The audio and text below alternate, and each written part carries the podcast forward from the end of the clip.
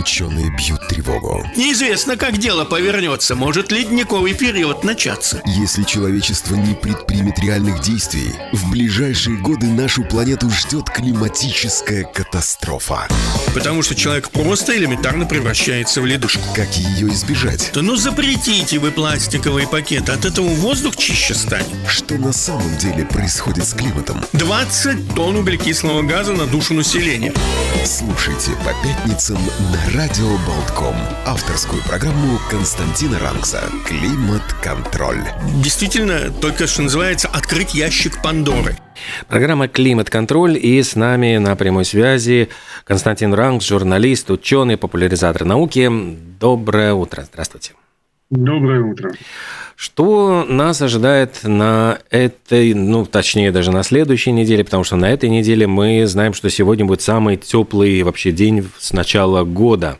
И обещают действительно такую буквально летнюю погоду. Как долго продлится это тепло долгожданное, которое многие просто ждали и надеялись э, как-то провести время, съездить, может быть, за город, на шашлыки, к морю. Э, сколько нам это счастье еще предсказывают? Ну, собственно говоря, предсказывают, что еще несколько дней у нас такая погода продлится. Правда, будет э, уже больше облачности. В середине недели, во вторник, в среду, возможно, даже пройдут дожди. Ну а потом погода опять будет солнечная, но температура будет пониже. Пониже будет температура, где-то, наверное, днем 16-17 градусов. Ну вот до следующей пятницы примерно вот такая вот картина ожидается. Собственно говоря, не самый худший майский вариант. Э, да, потому что были ведь года, когда и буквально летняя погода устанавливалась, а потом резко как-то холодало, и наоборот, в общем-то, как-то все это разочаровывало людей. Но 16-17 градусов – это нормальная майская, мне кажется, такая погода, которая для, для сельского хозяйства Большие тоже. надежды на дожди во вторник uh-huh. и в среду, потому что посмотрите, что получается. У нас на прошлой э, неделе, как раз вот мы, как и говорилось, пятница, суббота, были очень сильные холода, и действительно эти холода побили э, цветы плодовых деревьев. И уже вот на этой неделе садоводы, профессиональные садоводы и любители – уже говорят о том, что урожай э, плодовых культур будет, несомненно, меньше, чем в прошлом году, потому что в некоторых регионах очень большие потери. Просто-напросто цветочки, завязи, они замерзли. Замерзли завязи, все, не будет плодов. Так что ситуация очень достаточно в этом смысле для садоводства грустненькая. Вот. И грустная для в некоторых участках говорили так, до 90% завязей погибло. Ну все, вот можете считать. Это вишня очень сильно пострадала, да. Вот, в первую очередь те э, культуры, которые принялись, сначала же было тепло, и они mm. давай все цвести. А потом пришли морозы. Вот и все. Сейчас опять, э, как говорится, вроде тепло, но уже, собственно говоря, для многих культур уже цветение практически заканчивается. Те, которые подзадержались, поздние культуры, те, как говорится, может, и, как говорится, вытянут. А те, которые ранние, у них проблемы. Да вот я буквально на днях смотрел, много раз выступают э, представители садоводческой отрасли с очень серьезными э, обсуждениями этого вопроса. Они даже просят государственную помощь. Опять же, возьмем, э, посмотрите, у нас вроде бы, когда вы можете сказать, когда были последние сильные дожди? Да, честно говоря, очень сложно вспомнить, потому что э, только чуть-чуть накрапывало, а чтобы такой хороший ливень, это очень давно да, не было. Да, а почвы, между прочим, уже пересыхают. Называется зимняя влага, она уже испаряется. Причем что плохо, ведь когда дует сильный ветер, неважно даже какая температура, конечно, когда жарко и дует сильный ветер, она испаряется еще быстрее, но даже когда холодно и дует сильный ветер, то, по, то почва высыхает. Высыхает быстро, и сейчас растет э, опасность пожаров. Вот, кстати, шашлычки на природе. Ну, вот. Очень нужно быть серьезными, потому что посмотрите, что в лесах сосновых особенно. Там нету сырости никакой. Там все, что называется, как порох, поэтому нужно быть максимально осторожными. И если уж собираетесь шашлычки, то специально отведенных местах.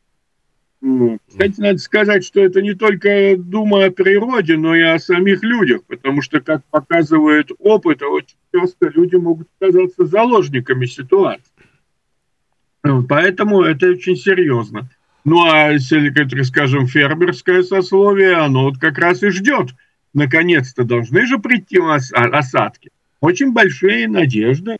Но вот если взять сейчас пример Германии, угу. то там э, они вот, э, как говорится, пребывают в некотором таком э, недоумении.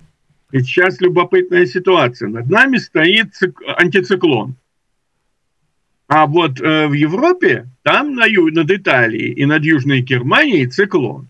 Эти два вихря, как, знаете, как две шестеренки, всасывают теплый морской воздух со Средиземноморья. Он сталкивается с холодным воздухом, и вот над э, Северной Италией, над Австрией, над Южной Германией идут мощные дожди, фактически mm-hmm. подъем воды в реках, и уже появилась кое-где угроза наводнений.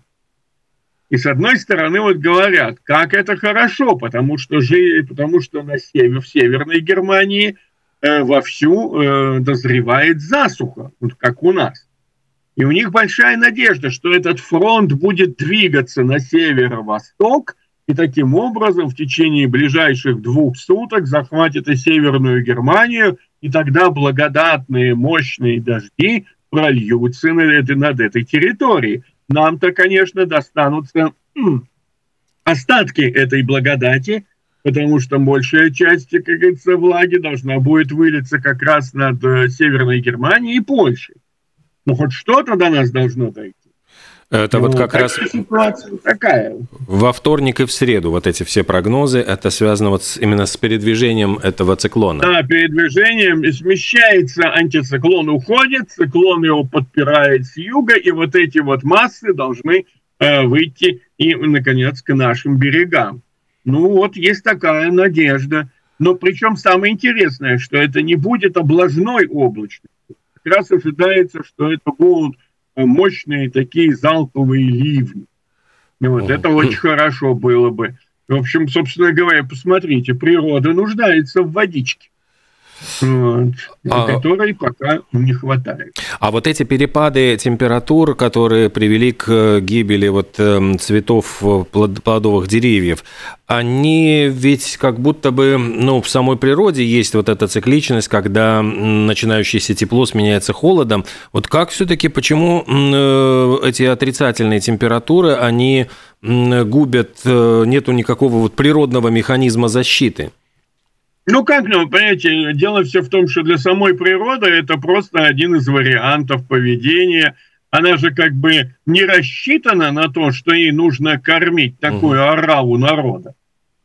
Вот и все, как говорится, для самой природы. Ну ладно, в этом году не получилось, в следующем, как говорится, получится. Ведь, собственно говоря, плоды на плодовых деревьях с точки зрения эволюции – это просто средство распределения семян. Угу. Плоды, э, живые организмы, э, как говорится, животные, птицы съедают, переваривают, откладывают то, что у них не переварилось, и вот это вот то, что, как говорится, уда- семена в удобрениях благополучно разносятся на большое расстояние и таким образом захватывают новую территорию это не для нашего блага, как говорится. Конечно, вот если вы стоите на доктрине э, создания мира за э, 6 дней, то в этом случае у вас будут другие взгляды на жизнь. Но если брать эволюционную теорию, то там вот именно все так. Это человек подстраивает деревья под себя. Но деревья-то они на то и деревья. Но кто ж его посадит? Он уже угу. дерево. Вот это так, вот, вот это знаменитое, да, действительно нужно понимать, что деревья живут своей жизнью. Их задача уцелеть и раскидать свой генофонд. Вот и все, поэтому они уцелеют. Вопрос не стоит о том, что ударили морозы такие, что деревья все полопались, и вот если бы ударило бы минус 20 и на несколько дней, вот тогда была бы катастрофа. Потому что тогда вот уже соки движутся же по деревьям, э, деревья бы замерзли, и вот эта влага внутри деревьев, она бы их разорвала. И такое бывало, кстати, в истории. Ну вот. Но в данном случае это не тот случай. Это, э, сейчас вопрос идет о том, что мы не получим плодов. И тогда что будет делать? Наши местные садоводы не получат прибыли. Им тоже, тоже на что-то жить надо. А с другой стороны, потребители, которые уже привыкли, что у них целый год яблочки туда-сюда, вот, выбирают еще, им придется выбирать уже между тем, что придет из других стран из других регионов. Но вот посмотрите, что творится, например, на юге Европы. Там засуха, жара. Вот показывали э, на том же Евроньюз, по-моему, вчера или позавчера, реки, которые превратились полностью в сухие долины. И это те реки, которые десятилетиями текли, даже летом. А сейчас ничего нет. Там как показывали речку, через которую, где мост там, и парковка была. Я уж не помню ее название, это Пиренеи, пред, пред Пиренеями. Я помню, там останавливался, и летом останавливался, но летом было меньше воды, осенью, весной гораздо больше. Но сейчас там просто вот этот вот регион, мост, там горы, и все, и сухие камни. Вы представляете, какая проблема? Потому что они, это, это проблема. И уже, между прочим, вот сегодня новость была, что в Испании наказано 27 или 28 человек за нецелевое расходование да. воды. Это очень серьезная вещь. Вода, вот как сколько говорили о том, что вода становится ценностью. Но, надо сказать, у нас как-то не очень веяли, места у нас довольно-таки сырые, сырые, климат так называемый гумидный, то есть влажный. Для нас это далеко, тем более это далеко считалось и от Европы, а теперь все как-то неожиданно, это и в Европу приходит. И вот это мы должны понимать, что очень скоро это может быть и у нас. У нас, между тем, есть звонок. Здравствуйте, доброе утро. Доброе утро. А вы знаете, мне кажется, экономия воды надо начинать с посуды. Вот, например, поел супчик, туда же положил бы эту тарелку картошку с котлетой. Я, например, свою кофейную и чайные чашки мою только вечером. И ничего страшного. Просто надо... А вот сколько аппаратуры этой всякой кухонной, сколько на, не, на мытье ее уходит воды. Раньше что там было? Мясорубка, терка, ножик и все. Надо как-то разумно уже хозяйствовать. И люди, людей приучать, потому что, как вы говорите, воды все будет меньше. Спасибо. Спасибо. Я помню, в советское время тоже там а, были лозунги «экономьте воду», «не оставляйте кран текущий», а, хотя вот, ну, тогда эта вода ведь практически ничего не стоила, и люди многие просто даже забывали закрутить кран, там настолько беспечно относились к воде. Ну да, она стоила, как говорится, копейки, но как понять, она стоила копейки? Проблема все в том, что вот эту реальную цену воды компенсировало государство. Вот это было, да. Вот. Но фактически о чем мы говорим сейчас? Ведь, во-первых, стоит вспомнить, что когда вот люди даже моего поколения, то есть кому 55, 60, э, уже седьмой десяток пошел, вспоминают свое детство, нужно сказать, что наше детство, во времена нашего детства, все население земного шара составляло 3 миллиарда человек. Угу. Сейчас 8 миллиардов. И заметьте, какое потребление было даже в США, даже в Европе. Уровень потребления был гораздо меньше. Все-таки нужно сказать, что э, люди использовали товары гораздо дольше – вот это был очень важный момент, конечно. Они уже то, да, уже к концу 60-х, 70-е годы пошел бум потребления.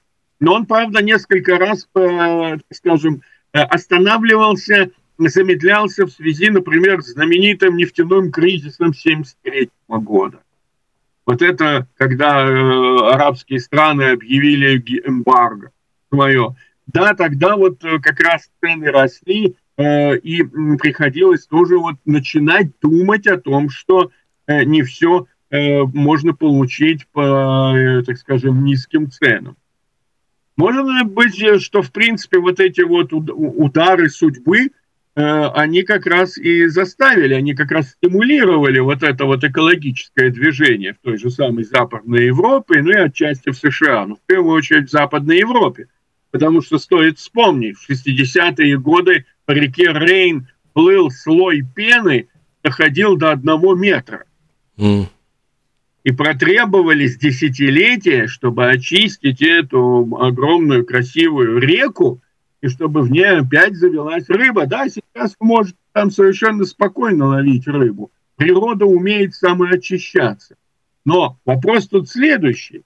Самоочищаться хорошо реке тогда, когда у нее постоянный поток воды из истоков. Рейн берет истоки в Альпах как и многие другие, как, например, тот же Дунай, там, да, вот. И вот эти, э, а когда в Альпах становится все меньше и меньше ледников, и это реально наблюдается, тут уже, господи, это, это не спекуляции. Люди, которые просто отдыхать ездили, например, лет 10, вот, ну, с перерывами, может, постоянно, они видят, что снега-то становится меньше, ледники отступают, а ледники – это аккумуляторы воды – который питает реки. И вот это мы должны учитывать, что вот это то, что как раз и пугает э, Европу. Особенно Западную Европу, поскольку она с этим как бы столкнулась чуть уж раньше, вот юг, юго-запад. Но сейчас это подходит уже и к нашим регионам. Уже в Польше обращают внимание на этот важный момент. Уменьшается количество воды, например, той же самой, для той же самой Вислы.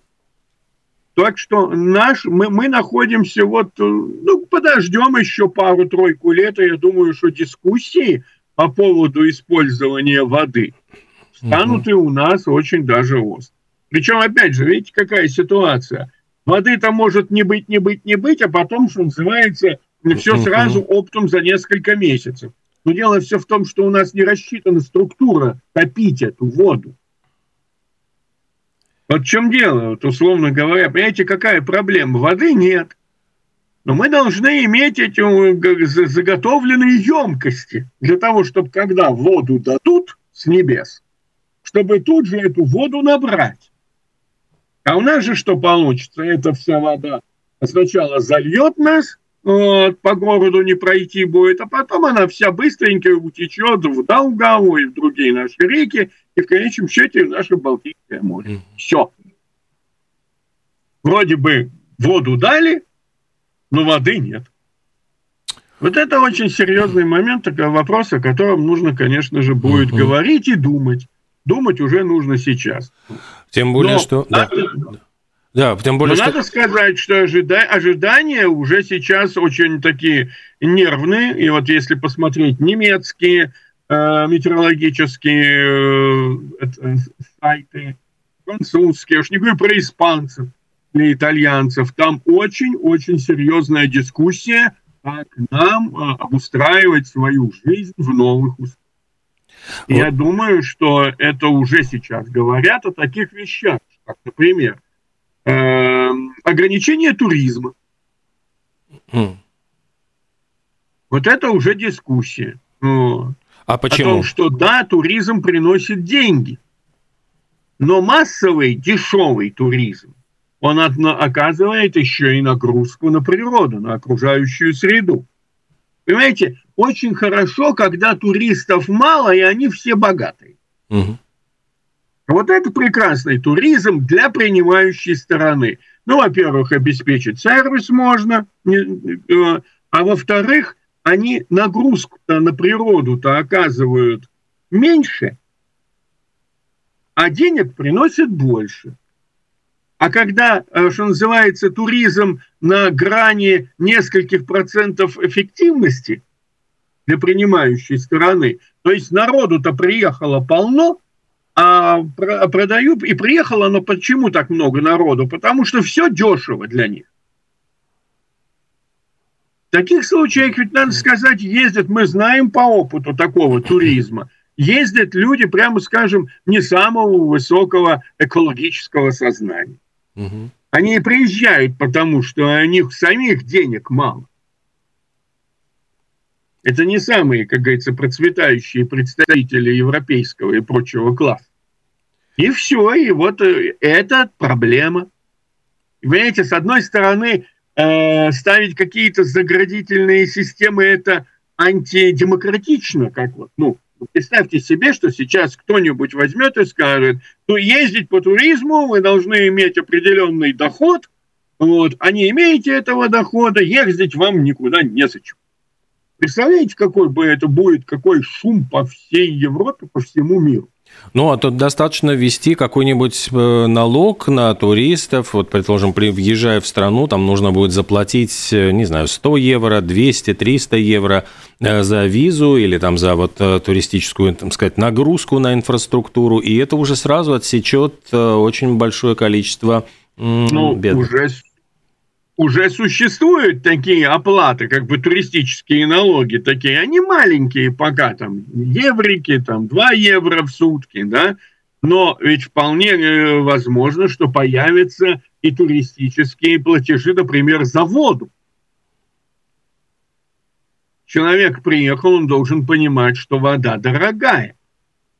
И вот тут-то как раз и могут появиться, как говорится, новые нюансы в связи, новые объекты могут оказаться более востребованы. То есть, если ваш, э, вы собираетесь где-то инвестировать в какой-то санаторий, так скажем, да, или там, э, ну, отель, то в этом ваша первая задача, это чтобы у вас там с водой все было хорошо в этом отеле. Потому что можете себе представить большой отель с сухим Э, бассейном и с надписью «Воду подаем, мы вам только, условно говоря, утром два часа и вечером два часа».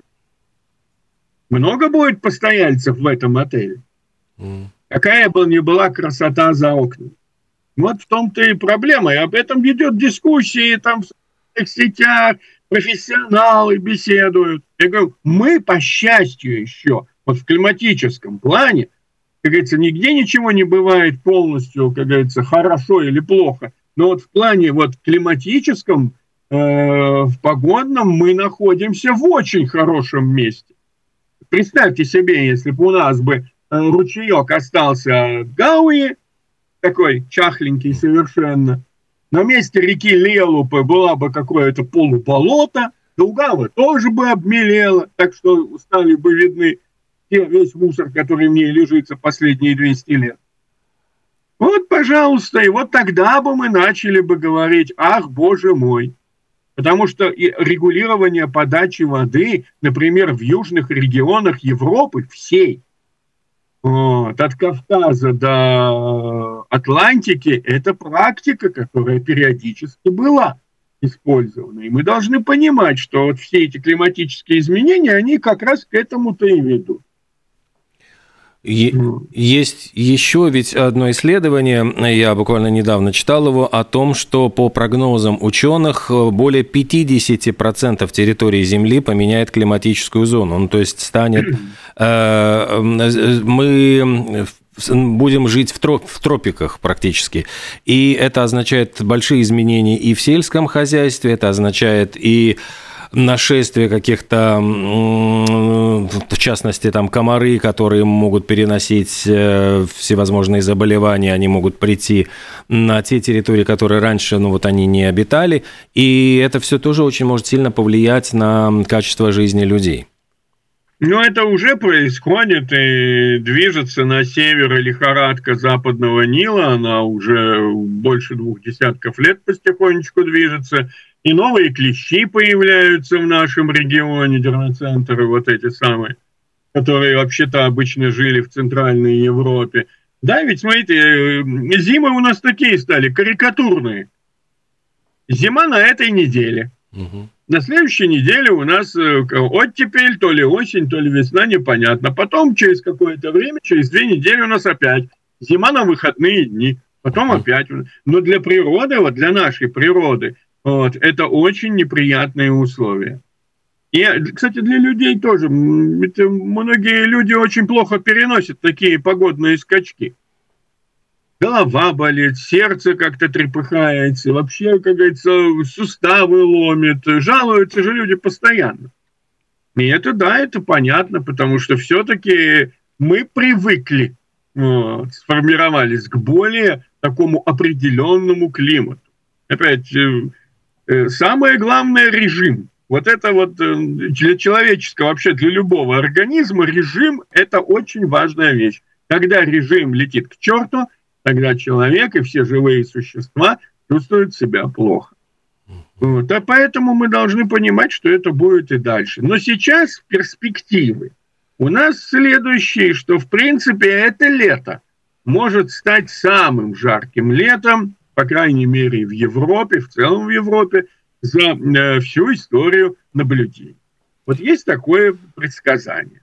Оно этот э, период может сопровождаться какими-то ну, временем, когда будут сильные осадки. Есть на это надежды.